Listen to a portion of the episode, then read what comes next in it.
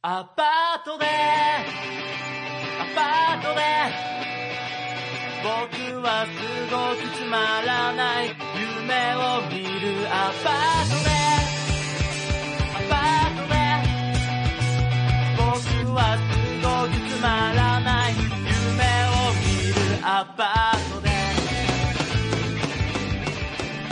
トで、鳴神の少しと読みて差し曇り雨も降らぬか君をとどめん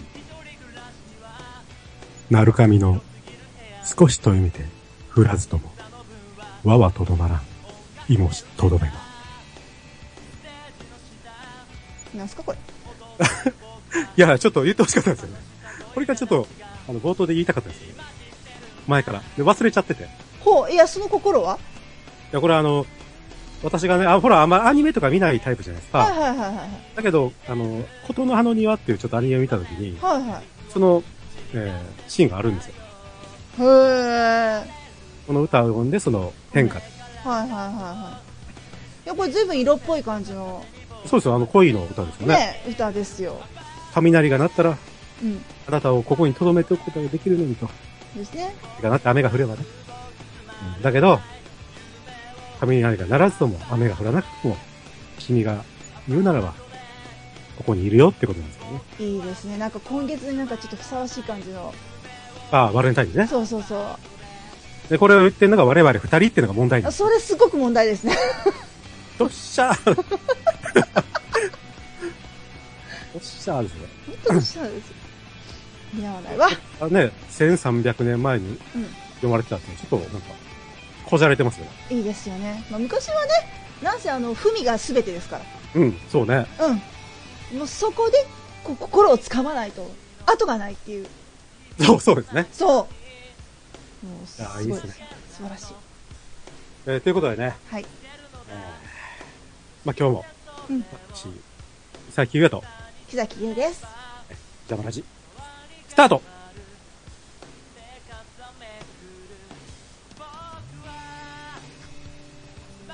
木崎さはいんでね、うんあのー私初めてのことがうん起こったんですよ。ほう何がえーとですね、あの、タイムさんって漫画家知ってますホラー系のね、漫画家さんなんですけどほもう、ほうほ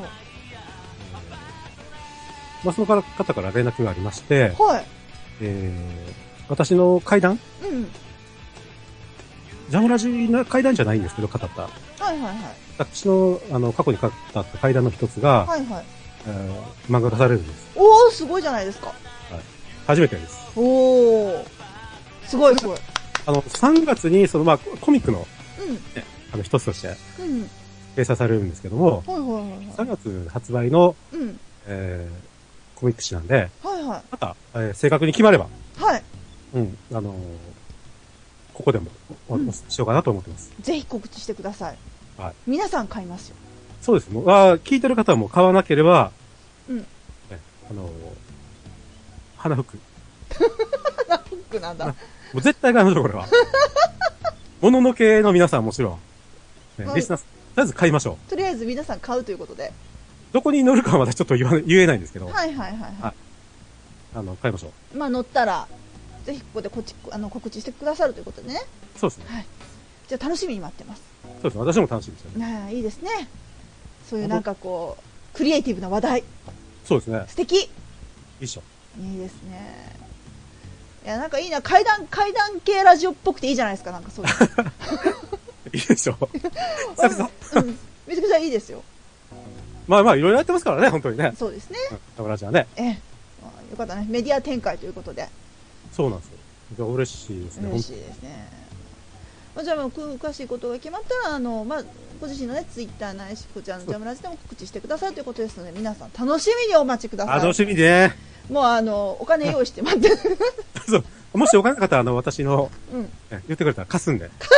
住んで、あの、金利統一ですかいやいや、あのー、ん年利60%ぐらい。 ?60 パー、高っ高っ違法まあ、金利下がって る中で、マイナス金利と言われてる中 で。あれ、まったくもう、えげつないなそうですね。まあ私のやり方ですのでね。ええ皆さん本当、お願いしますね。 ええええといういうことで皆さん買ってください。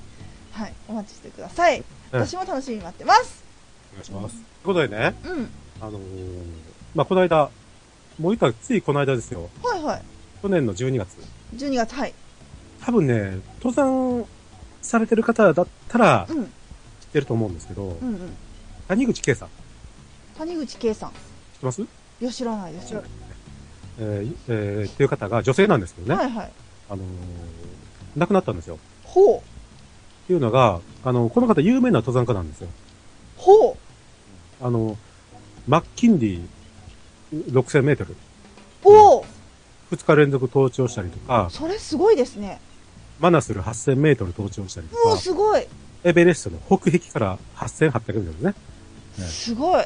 登頂したりとか、でカメット、未踏ルートですよ。は、 7700メートル登頂。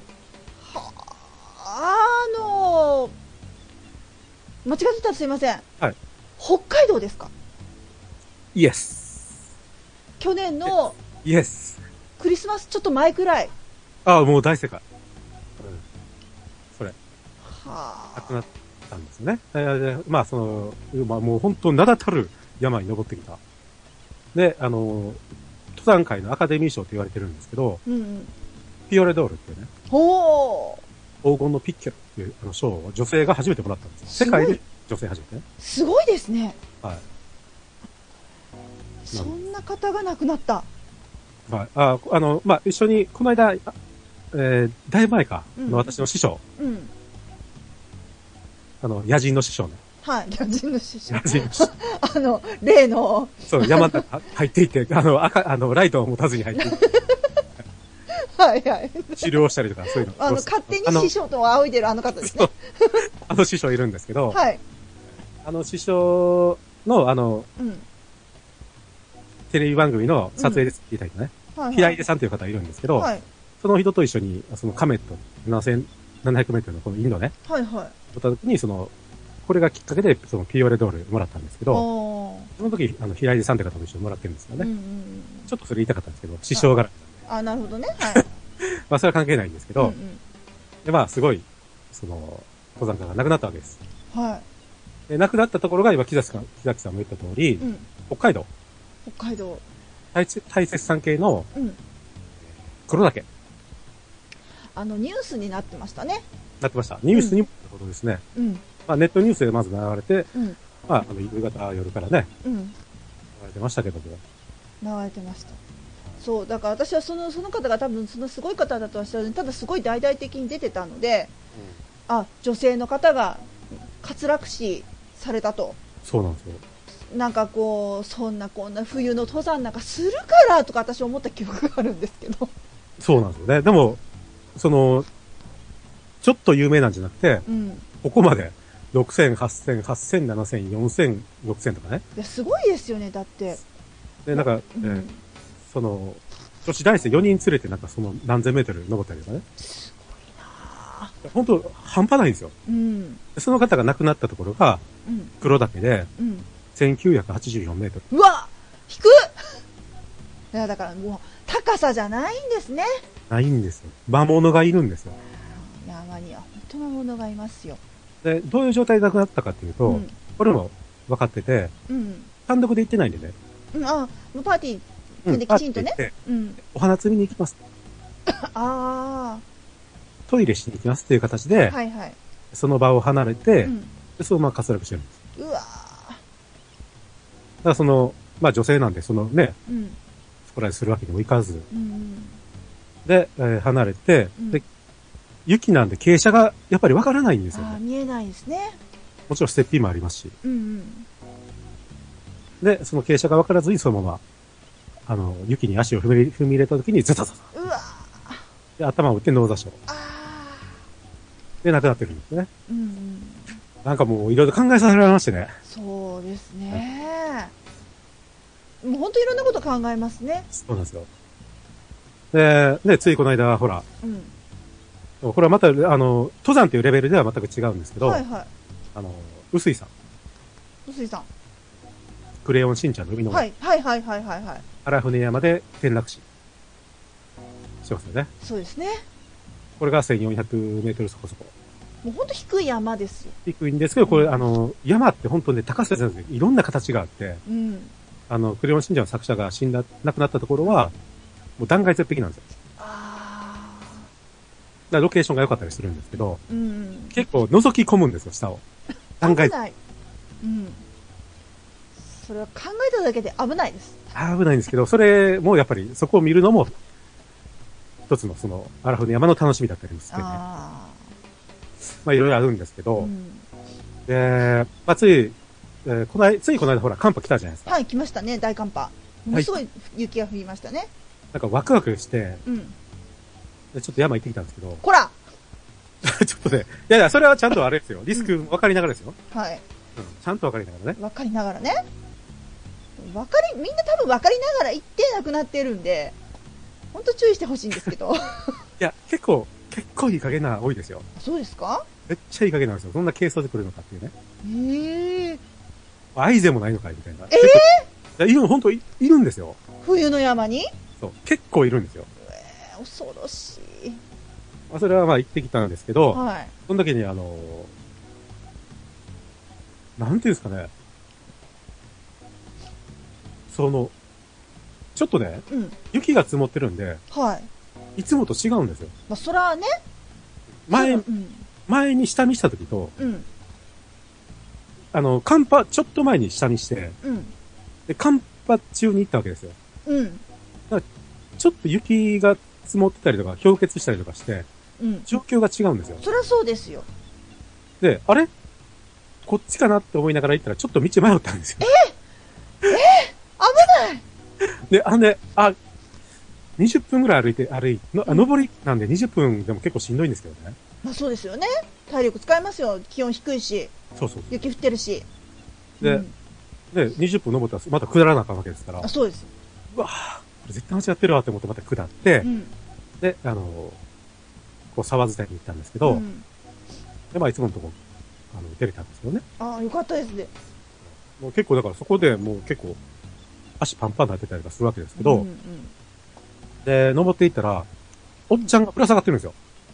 ほうこう、あの、岩に捕まって。ああ、はいはい。で、こっち見て、ああ助けてくれ うわ、ちょっと待って。っていうで、パッ、ね、で、バーってゆ近寄っていくじゃないですか。うちん、ょっと足早に、うん、大丈夫ですかみたいな感じで近寄っていったら、うんパッてし、あの、おじさんの足元見たら、うんあと20センチでも足つくんですよ。助けてくれつって。あの、おじさん、あの、下見れますかいやー、無理や助けてくれ下見てください。あの、じゃあ分かりました。わわあの、ちょっと腕捕まえるとこから、うん。もう、足、下、すぐ地面あるから、うんええ伸ばして、あの、降りてください。うん無理や ーえ、あの、腕が固まってるんで、あちょっとこう、持ち上げてあげてね。あ、うん、うん。で、ストンと下ろしたんです。ほんうと、ほんとストンで終わりやから。うん、うん。ほんとそんだけっていうことですよね。抱えてもちょっと上げられるぐらい。もうどっちかというと、もう、ゆ指を、うん、に張りつついて、うん。離させるぐらいでも全然怪我しないっていう。はで、ストンと落ちて、うで、へなへなってなってね。あ。ああ、もう、よっぽど怖かったんでしょうね。助かったみたいな。うん、なんていうんですかね、その、うん、で、私も、まあそういう、まあおじさんを横目にま、登っていって、うん、で、まあ登りは良かったんですけど、うん、帰りが、うん。こう木の根っこに足取られて、あら、うん、もう何回もこけるんですよ。うん、うん、あららららら。多分6回ぐらいこけたかな。あららら。最、あの、最終的にね。うん。っていうのが、やっぱり、体力不足なんですよね。ああこう日頃そうまあでも雪が降ってるとねそうじゃなくても足取られますしねそうなんですよ。で、その前に道間違えたじゃないですか。ああそうですねロスしてますねそれも絡んでくるんですよね。ああで、体力不足になってくるとう、んあの、足上げてるつもりでも上がってないんですよ。ああわかりますわかりますで、雪の根っこにアイゼン引っかかってこけるんですよ。ああそれはまたそれでまた体力取られるしねそう。で、あの、下りでもね、うん登ってきた道したら下ってるだけなんですけど、うんうんちょっと道がそれたりするんですよ。あら、だから、疲れてきたら、若干判断能力も鈍ってくるんですまあ、そりゃそうですよね。いやー、よく無事に帰ってきましたね、本当に。でね、うん。まあ、あの、2015年のデータが6月ぐらいにならないと出ないんですけど、はいはい。まあ、2014年、うん。 10年から14年のデータの平均ですかね。うん。えっ、と、2014年、あ、まあ、これは2014年なんですけどう、ん。遭難者数がうん。 2704えー2794人ほいるんですよ。う。もう全体でということですね。そ日本の国内でということですか。うん。う。まあ、あの一番多いのが長野県なんですけど、あー。まあ、全体ではうん。 2790、まあ、2800人ぐらいですね。うん。多いのか少ないのか、多いんでしょうね。うん、多いと思いますね。うん。で、これ、届け、遭難者と認定してるだけですからね。え認定された遭難者ですからね。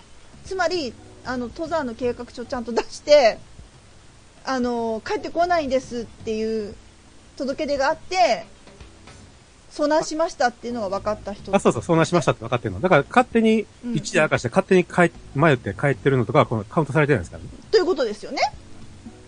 だから、勝手に遭難して、で勝手に助かってるの入れたらもっと多いわけですよ。ということですね。はい。ええ人知れず遭難してたっていうね。 ありますよ。ありますせん。いごくありますよ。だってね、けあの計画書出さない人いっぱいいますしね。や、計画書を出さない方が多いんですね。そうでしょうね。登山計画書っていうこと自体知らない方もいますからね。そういうことですね。登山やらない方は。そうですよ。はい必登要だと山、もない。うん。登山届のうん。提出件数が1年間でどれだけ出る出てるか、ね、割と。ちゃんとあのデータあるんですよ。あ、そうなんです。うあ、んまあ、そうそうですよね。たちゃんと届けてるわけだからね。そう。えっ各都と、道府県他道府県が、まあ、集結するんでしょうね。まあ、そうですね。あのー、371件。 371件はい。いや、それはないでしょ80%以上が未提出って言うんですけど、多分もっと多いに違い違いますからう。ね。いやー、だ登山者数なんか正確に絶対わかんないですよ。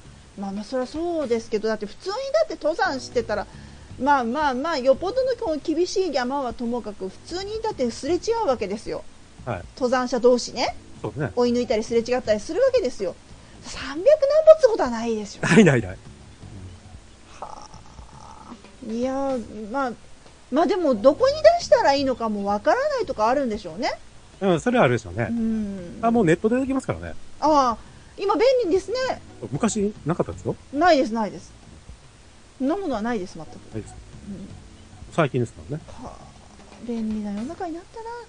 で、あのー、まあ、死亡とか行方不明になりますよね。なりますね。それのうちの84%が未提出。はあ、まあそうですよね。出してないからね。らしいから、あの山に入ってることすらわかんないから。うん、あ、いたみたいな。遭難うん。がわからない。届け出してて、うん。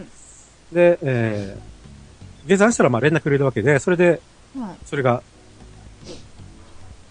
わワンセットですよね。あ、そうですね。だじゃあもうあれですよ。家族が、だから山登ってるはずなんです。多分この辺の山のはずなんです。みたいな感じで、こう捜索届が出りゃいいけど、そうそうそうそう。家族が把握してなかったら、こうか帰ってこないんです、山登ったんです、どこの山ですか、いや、ちょっと分かりませんみたいなのもいっぱいあるわけですよね。あだから、ね独身のうん、中年、独身の毒男みたいなやつが登山行ったりするわけですよ。はい、行きますよでもガねス。うん。私みたいなやつがね。あ、そうですね。 うるさいよ。いや、だって自分で言うたし。で、うん、まあその中で、うん、で、まあいろんなデータが出てくるわけですよ。うん、うん、で、やっぱり、一番多いのがう、ん。高齢者なんですよね。そうなんですか。 60歳が一番多いんですよ。28%。確かになんかこう遭難しましたっていうのを見ると、結構高齢者の方多いですね、ニュース。そうなんですよ、ね。 60何歳、70何歳。で、60代がうん。 28%、ああが。22%、うん。 50代が15%、はで40代が11%、あ、なるほど。で、50代から70代でうん。 64%を占めると。もうす、もう大半じゃないですか。 大変です。迷惑なやつ。いや、でもね、いや、わからんでもないですよ。あの、うんやっぱり若い頃、登山ブームでね、ああ、はいはい。で、そのままやっぱ値段上がってるわけですよ。うん。から別にこの年からやり始めたわけじゃなくて、うんうんこの趣味でやってきてるわけですよ。まああの定年とかするとまた余裕も出てくるしねそうそうそう、あ、そうそうそうそう。うん。そういうことですね。ね若い頃にはなかなかアタックできなかったこう長い日程が必要な登山とかもできるようになってくるわけですそようなんねです。で、ツアーに参加したりとかね。ああそういうことそうなるほどねただまあ、気持ちはわかるんでもないですよ。うんうんなるほどなるほどで、まああ、高齢者の、まあそういう、うん遭難が多いと。多いんですねで、遭難者の1割が死亡すると。うわで、長野県は、うんその倍の2割が死亡する。うわうわすっごい切ないですよそれな、なんで長野県が多いかっていうと、うん理由は簡単。うん鉱山だ。鉱山いや、あの、山が高いから。ああああそっちの鉱山ね、はいはいはいはいはいまああの単純に標高が高いからというそうそううんそう。うん。で、あの、標高が高い山と、その低い山との死亡率が全然違うっていうね。うんうんうんで、ほとんど原因は道迷いなんですよ。え道迷い。道に迷っちゃうはいは秋田さん、ほら、私迷ったじゃないですああそうですねそうですねそうだ佐々木さんが迷ったんだか。はい。もう、言ったら、簡単な山なんですよ。うんうんうん簡単な山なんだけど、雪が、ふわって積もると、もう景色がちょっと変わっただけでそかう、雪の降らない時しか知らない、雪が、うっすらしか積もってない時しか知らない、うんその場所に雪が積もると、うんうんどっちだったっけってなるんですよ。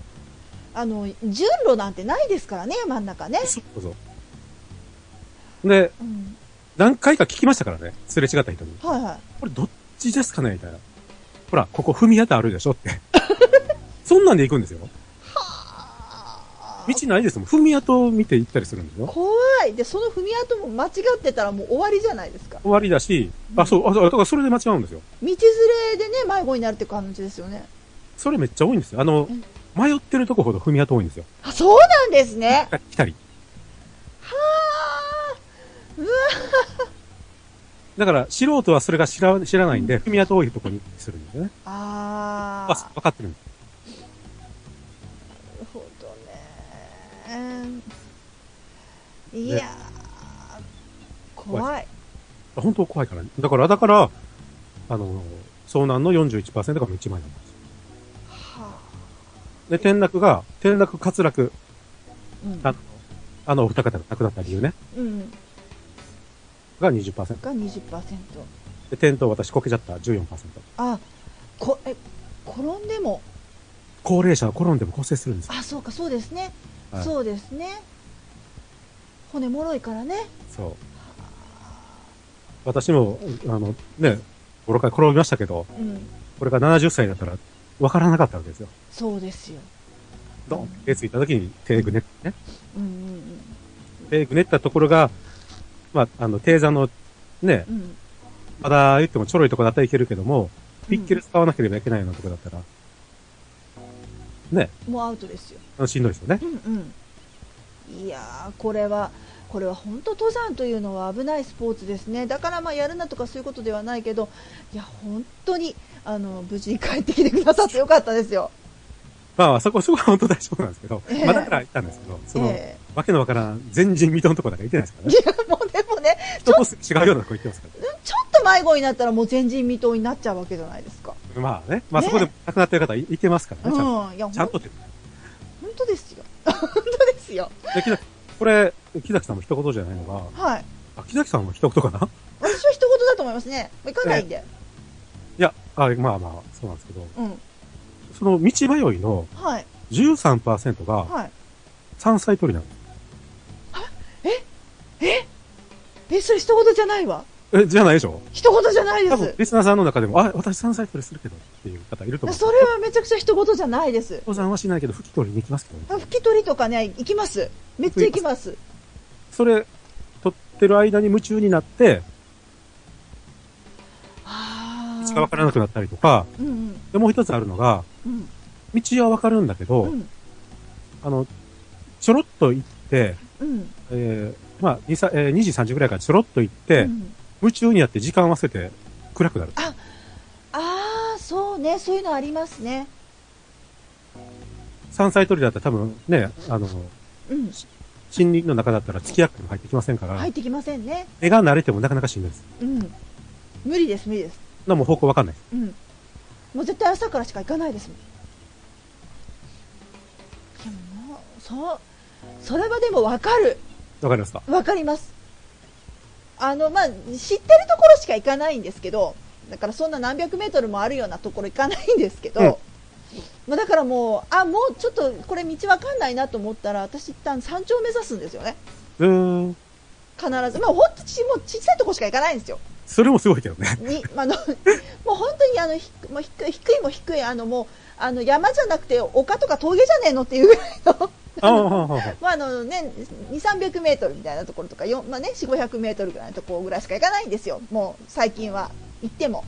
うん。でそういうとこ行くと、もう朝から必ず行くんです。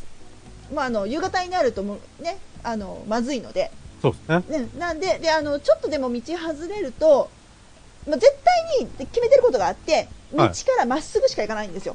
おおまっすぐしか行かないんだけど、人間の方向感覚って当てにならないじゃないですか。そうなんですよねま。っすぐ行ってるつもりでちょっと右右ね、右に曲がってたりとか、うん。する可能性があるので下を見てあの要は登ってきた道を見て道が見えなくなってて、はいちょっと降りてももう道が見えない下手したら沢が見えるとかなったらうん。怖いので一旦上に上がるんですよ山頂にうーん。で山頂に上がったらそこから道があるようなところしか行かないのであのなんていうんですかね普通のあの遊歩道的なものがあるような山頂からは遊歩道がちゃんとある整備されてるようなところしか行かないのであもうそうなったらもう一本ですもんね。そうなんですよなんで分からなくなったら山頂を目指すようにしてますそれも本当すごいけどね。それ、正解かどうかはちょっと私はわかりま せんけど。独自独自ルールなんですけど一応これで一回迷子になっても帰れなくなったことはないですああ、なるほど。あ、それで今までやってきたと。えそうそうそうあ、そういうんで、それが通じる山だってことね。そうです、そうです。まあ、だって知ったところしか行かないので、そういう通じる山だからそれをやってるってあこと。そうそうそうそう、そういうところ、まあ、知った山しか行かない。知らない山はさすがに、まあ、あの、きちんとあの、もう調べて、うん。一応その登山道を調べて、私が登る山なんていうのはもう、あの、1000メートルとかないですから、うんもうせいぜいあの700メートルぐらいしかないので、あの、もうきちんと登山道が、あの、確立されている山、ね、まあそれが、はじめそれから始めてほしいです。もうそこ、そういうところしか行かないので、そんな危険な真似はしないですね。本当だからええ、舐めてたら、うん、山菜取りレベルでも、うんい。や、まあ言ったら山菜取りレベルだからかもしれないね。あのね、もう本当それはわかります。山菜採りだからもう本当近所の知ってるところしか行かないでしょ。うん舐めてかかるんですよ。そう。ほん 本当暗くなってヘッドライトなかったらもうアウトですからね。もう怖いですよね。まあ懐中電灯もいいわけですけど、うまん、あできれば山はヘッドライトの方がいいんですけど、うん、まあアウトですからね。そうですよ。だってもう暗いもん。で周りに似たような木しかないし、 そう。いや本当 そうですよね。本当に。で、その、まあ道迷ったりとか、うん、でこう、ね、うん、二人ずっこけたりとか、うん。ぶら下がってるおっさん見つけたり とか、助けてくれ助けてくれ。助けてくれっておっさん見つけたりとかね、ありますね。しながら、ちょっと登って、うん、で、まあ、あの、カンパを楽しんで、楽しんだんですね。まああの、ほら、沢が凍ってたりとか、あうんあ、なるほど。いろいろ楽しんできたわけですけど、はい、はい、で、その時、まあ、いろいろ考えて、思い出してたら、うん、あの、過去にね、うん。トムラウシ山っていう、弔い牛、弔い牛山。はい。はい、あの、北海道の大雪山系の、はい。えー、まあ、北海道の地図をイメージしてもらったら、ほんと、ちょうど中央より、まあ、ちょっと、北東なんですけど、まあ、中央ぐらいですよ。中央ぐらい、ほぼ真ん中ぐらい。ほぼ真ん中ぐらい。うん、うん。富良野駅のちょっと北東にあるんですけど、はいまはいはいあ、そこら辺の山ですよ。はい。はい。で、そこでうん、大惨事が起こった、まあ、大遭難があったんですよね。はでそれをちょっと思い出してて、あ、うんうんこれもいつかジャムラジェちょっと語りたいなと思ってて、っうん。てなるほどなるほど。まあ、言いながらまとめきれてもないんですよ。 佐伯さんがね、語りたいっていうぐらいだから、もう相当な惨事なわけですよ。外のさ、じ惨事でもあるし、うん。また興味深いんですよ。はいろいろ、こう、注意すべき点があるんあ。で、山を登るにあたってね。そうん、う。うん。まあ、そういうやっぱこう、リスクマネジメントっていうかね、ああ、そういう意味でですね。そういう意味でも、やっぱり、これはしで、リスナーさんも絶対これ知ってた方がいいよなっていう。うんうんうんうんあ、そういえばなんかそんな事故あったよなっていうのもあるし、うんうんあ、何人死んだよなぐらいは多分知ってる方もいると思うんですよ。うんうんうんで、なぜ死んだかとか、うんうんどうしたら助かったのかなとかいう、まあ考察までしてる方ってあんまりいるのかなとかね。まあ、なかなかねそれをこう考える方って興味をよっぽど持った方じゃないとないと思いますよね。そうですよね。うんまあそれいう、まあそういうのがちょっと弔牛山っていうところでうんあったんですけど、はいえーで、まあこの、まああるツアー会社がね、うんうんこのトムラウシ山、まあその大絶賛系のうんうん重曹の企画をしたんですよ。はい2泊3日の。あのちょっとその基礎的な知識として、はい今このトムラウシ山というのが北海道のほぼ真ん中ぐらいのところにあるというのは分かりました、はいこう参考としてどれぐらいの規模の山なのかこのあのちょっと例えばさ標高とか標高2000メートルぐらいです。 2000メートルぐらいということは、えー割と登山に慣れた人が行った方がいいぐらいの山ということですね。余裕で、そうですよ。ということですね。もう重曹ですからね。もうあの初級者はもうとんでもないというレベルですね。えー、初級は、そうですね。とんでもないでもすうね。できれば中級以上。中級以上です。もう確率ですねう。んうんうん。まあもう割と中級者でも厳しいというレベルではない。穏やかな日ならいけるでしょ。ああ、なるほどですね。うんわかりました。ありがとうございます。はだいから、あのだから中級者ぐらい、まあ初心者でもいいんですけど、うんうんえー、本当穏やかな日で、うんそれが終始続くなら、うん。まあ、いけるでしょ。まあいける。はい。なるほどなるほど。ただ、魔物がいるってことなんですね。まあ、山ですからね、はなるほどありがとうございますなんとなくなんとなくまあイメージがちょっとできたような感じですね今まあ、本当本当2000メートルぐらいですよ。2100ぐらいなんですよ。 2000 2000あの佐伯さんちょっとあのズレがあるようなのでちょっとあれですけどあ、2000っていうのは、その分かりやすく言うためにね。あ2000っていうのはあの結構高い山ですから私たちあの山を登らない人間にとってはああ、高いです。結構高い山なので2000ぐらいとかじゃなくて結構2000あります だだって、ほあのーうん富士山がうん3766で、すよ3776か。そうですよって考えたら低いんじゃないのって思うけど、いやいやいやいや高いです高いですうん、って思うんですけど、うん、あの、全然違いますからね。本当ですよどっから登るかもありますかですよねら。はい。山なんてどこからでも登れますからね言うたらね、どこの口から登るかで、うん、あの、何メートル登るかっていうのは違ってきますからうんう。んうんなそれで難易度も変わるでしょうしねもちろんうんさ富士山も一番下から登る人もいるし、うんあの、ね、我々みたいな駐車場から登る人もいるうんし、 5合目からねそう、5合目から登る人うもいんるし、うんうんっていうので全然違ってきますから、そねりゃ。そうですよねそれも間違いないよね。そうですよ、まあ、じゃあとりあえず今今のところで大体大体のところのそのトムラウシ山というのがちょっとイメージができました私はい、はいで、あのーまあ、それを、そのあるツアー会社が、うんまあ、重曹企画したと。はいはいてか2泊3日。 2泊3日の重曹を企画した、はいで、えー、ツアー客が15人集まったんですよ。 15人のツアー客はい、ああ、まあ集まりましたよね。結構多いですよねだってまあ相当なパーティーになりますよそうですね。これが一気に登るんでしょそうそうそうそう。これが一気に登あじゃあ管理って難しくないですかる。難しいですね。ですよね、ゆえに、えうーんガイドが3人ついたわけです。なるほどガイドが3人ついてじゃあもう総勢18名、 18名プラス、うん、えー、途中までシェルパがいたんですよ。あシェルパがちゃんといてはい。なるほシェどルパなっるて、シェルパっていうのは民族ですからね。ほどうんうんうんネパールの。うんうんうんそその現地の人が来てるわけですよ。なるほどはい。まあ、計、初めは19人で19人で進んだと進んだ。一番最初はねそうです。シェルパが1名、えーがえー客が15人ガイドが3名シェルパが1名で、えー19人で総勢スタートそう。はいで、あのー登山ツアーのパンフレットとか、まあネットでもあるんですけど、うん見たことある方ならわかると思うんですけど、うんレベルが書いてあるんです。ほうこっち初心者向けとか。ああまあそういうことですねはい。あの、まあ会社によって違うんですけうど、ん足のマーク一つが初心者。はいはい 足のマーク、え5つが難易度高いとかね。まあそういうの、まあ、わかりやすく書いてあるわけですね。書いてあるんですよ。はいはい。が、あの、上級者向け、初級初級者向け。で、これは上級者向けなんですね。ああ、ということは足が5つぐらいの。足まが、あゆうん。はい。ツアーでね。ツアーで。はいだはからい。、ある程度経験者が来てるわけです。まあそういうことですよね。だって上級者向けですよってちゃんと書いてある。そうそうそう。だから南アルプスとか、そういうのを行ったことあるような人たちが、はいはい。えー参加してるんです。あ、なるほど。ただ、あの、その、北海道行ったことないよなとか、ああ、なるほどね。道迷ったらどうしようとかいう方が参加してるんですね。まあ、この戸村牛山は未経験だけども、他ではそこそこ経験を積んでるよという方が大体集まってきてるということですね。なるほど、なるほど。で、えー、13名が60代。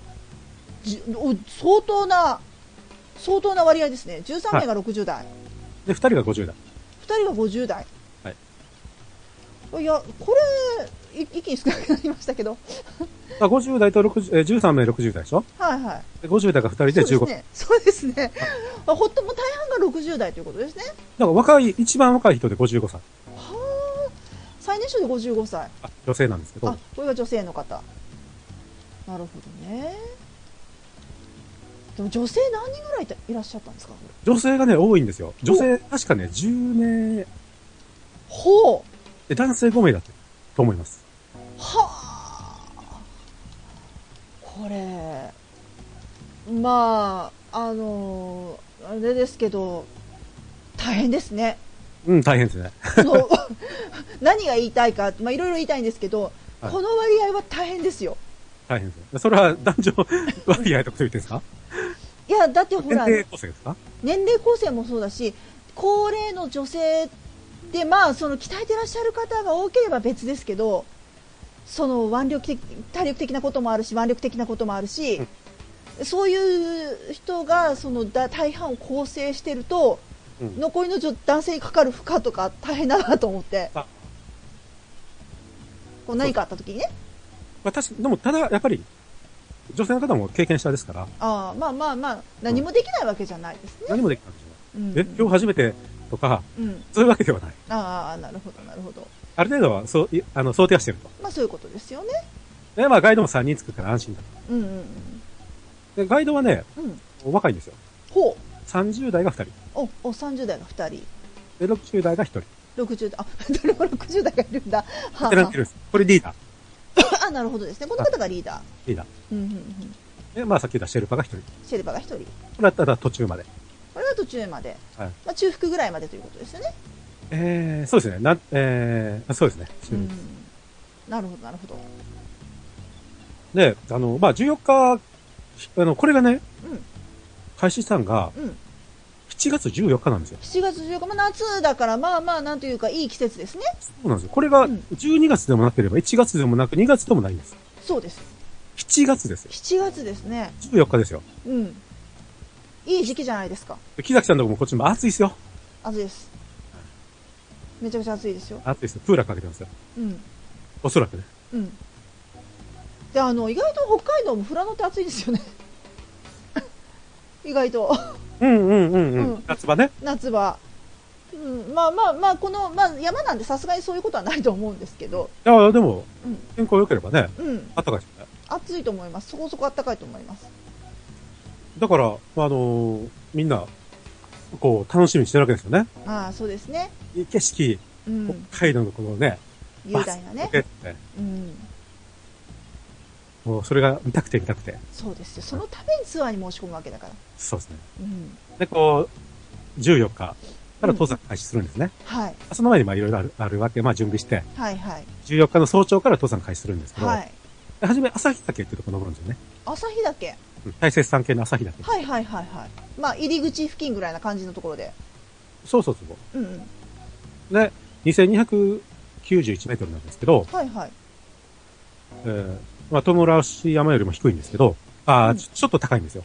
トムラウシ山の方がちょっと低いんですちけょどっと、ひあ、旭岳っていうと、あの、温泉があるとこですかね。温泉多分結構あると思います。お すいません大雪山系にはあると思いなんまかす。今、あの、北海道のパンフレットが頭をよぎったあ、ん本です当でけすど、。頭をよぎったんですけど、確か、なんかそんな感じだったような気がしたんですけど、違ったらごめんなさい、地元の方。違うわいや、旭岳温泉ってなかったでしたっけいやー、ちょっと温泉にはあんま興味ないんあ、でそう。なの私温泉大好きなんで、旭岳って言ったら旭岳温泉ってあったような気がしたんですけど、そんな標高標高高いところなやのろう。ああ。いや、まあごめんなさい。あの、はい。うん。それを思い出しました。はい。で、うん。まあ、こう、まあ、登るわけですけど、はいはい。当初からめっちゃ強風なんですよ。もう始まった当初から。うん、もう途中から。ほうほうほうほ体う。が持ってかれそうなぐらい。それ危ないですね。でも、なんとか登頂するんですよね。はいはい。ここは無事に登頂する。そうそう。で、その中腹では強風に見舞われたんですけど、うん。頂上ぐらいには、お天気も良くて、ああ。風も緩まって、うん。で、すごい絶景が見えたわけです。それは良かったですね。おーと。いいじゃないですか。穏やかなスタートですよ。そうですね。うん。で、その時、あの、ちょっと鉱山に弱い方がいて、はい。あの、ちょっと吐く方もいてね。あらららら。あ、それはでも、あの、何事もなく、ただ、もともと鉱山に弱いっていうのを自分で知ってて、うーん。あ、うんまあ、対処がな自分でできる方だったんですね。まあ、うすうん、私そうなっちゃうよね、ぐらいの。あー。まあ、だからちょっと気にしないでぐらいの感じですかね。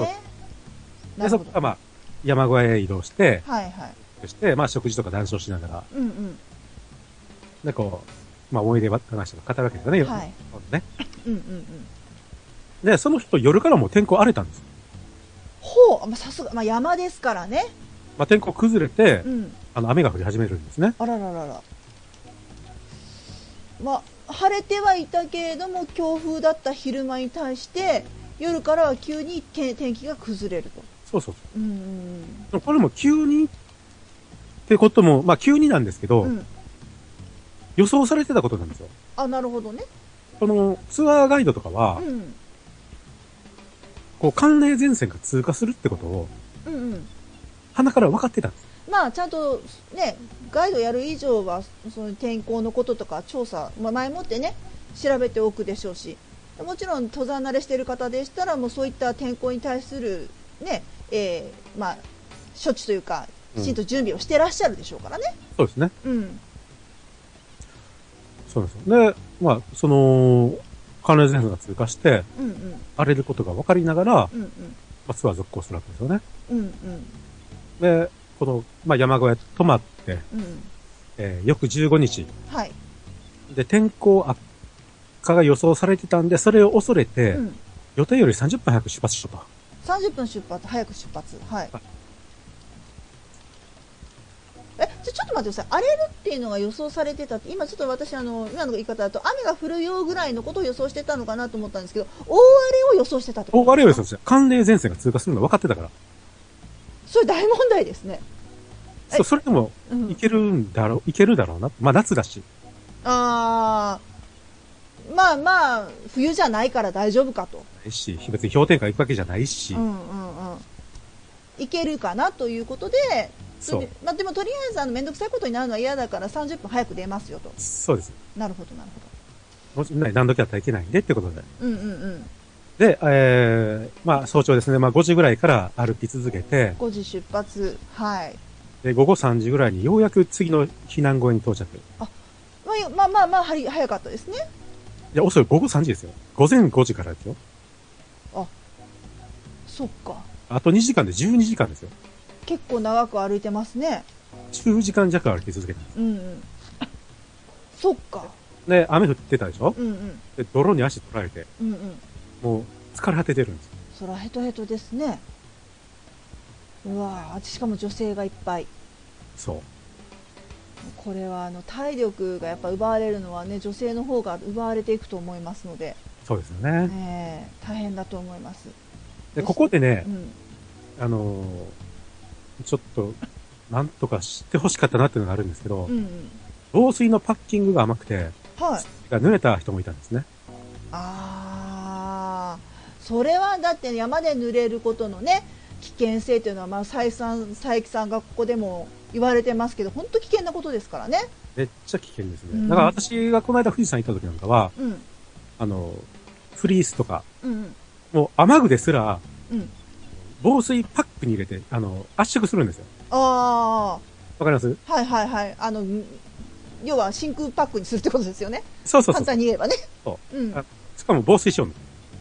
うんうん1個、あの、三一袋3000円とか4000円とかすうるんんですめっよ。ちゃ高いやつですめねっちゃ高いんですよ。そこに、うんまあ、ただ、そこに入れて、うん圧縮して、うん傘も減るし、うん例えば、あのー、ザックが濡れても、うんフ中リ身ーは大ズが丈もうカラッカラと夫うんいう状態が、私の中で普通なんですけど、うん私の中から、私から言わせてもらえうば、んこんな重曹するのに何濡らしとんねんと。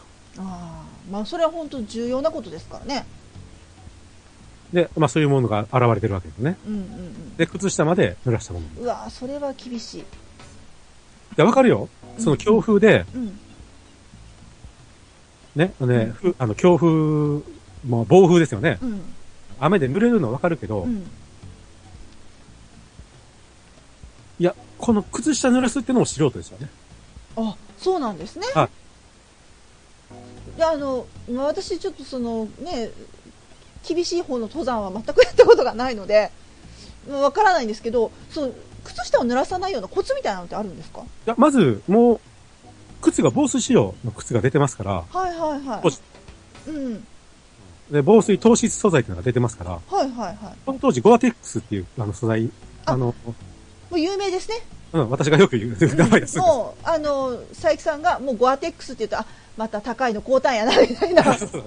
の、 その素材のね、うんうん、あの、レイヤー着てる人もいてましたから、うんその時代ですよ。なるほどね。で、靴も、あの、ど、昔から比べたら、全、断然良くなってて、これだそんなにだって昔の話じゃないですもんね。そうですよ。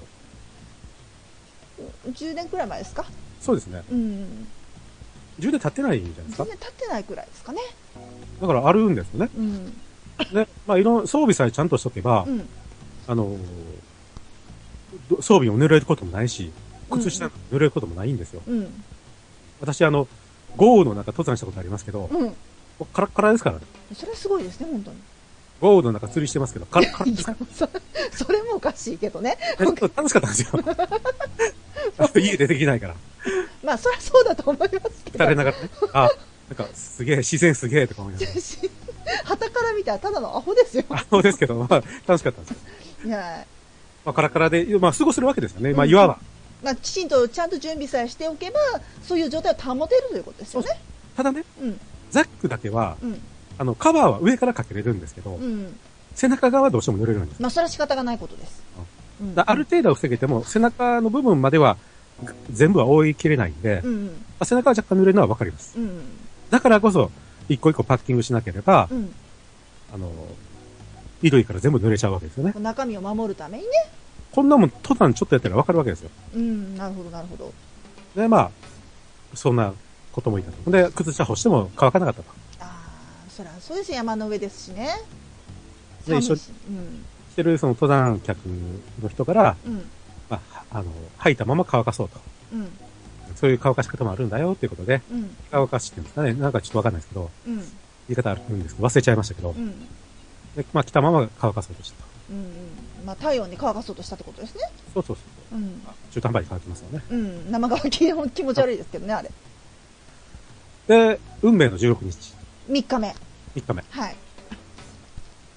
この日にだから、ね、か本当は帰るよ、ね。うん、そうですね。まあ、無事に帰りつければ帰れるという。そう。うん。これも早朝ですよね。避難小屋を出て、うんうん。この時パーティー全員揃ってますからね。当然。15日の時は、そうですよね。 16日早朝まで。うんうん。全員、あの、無事ですから。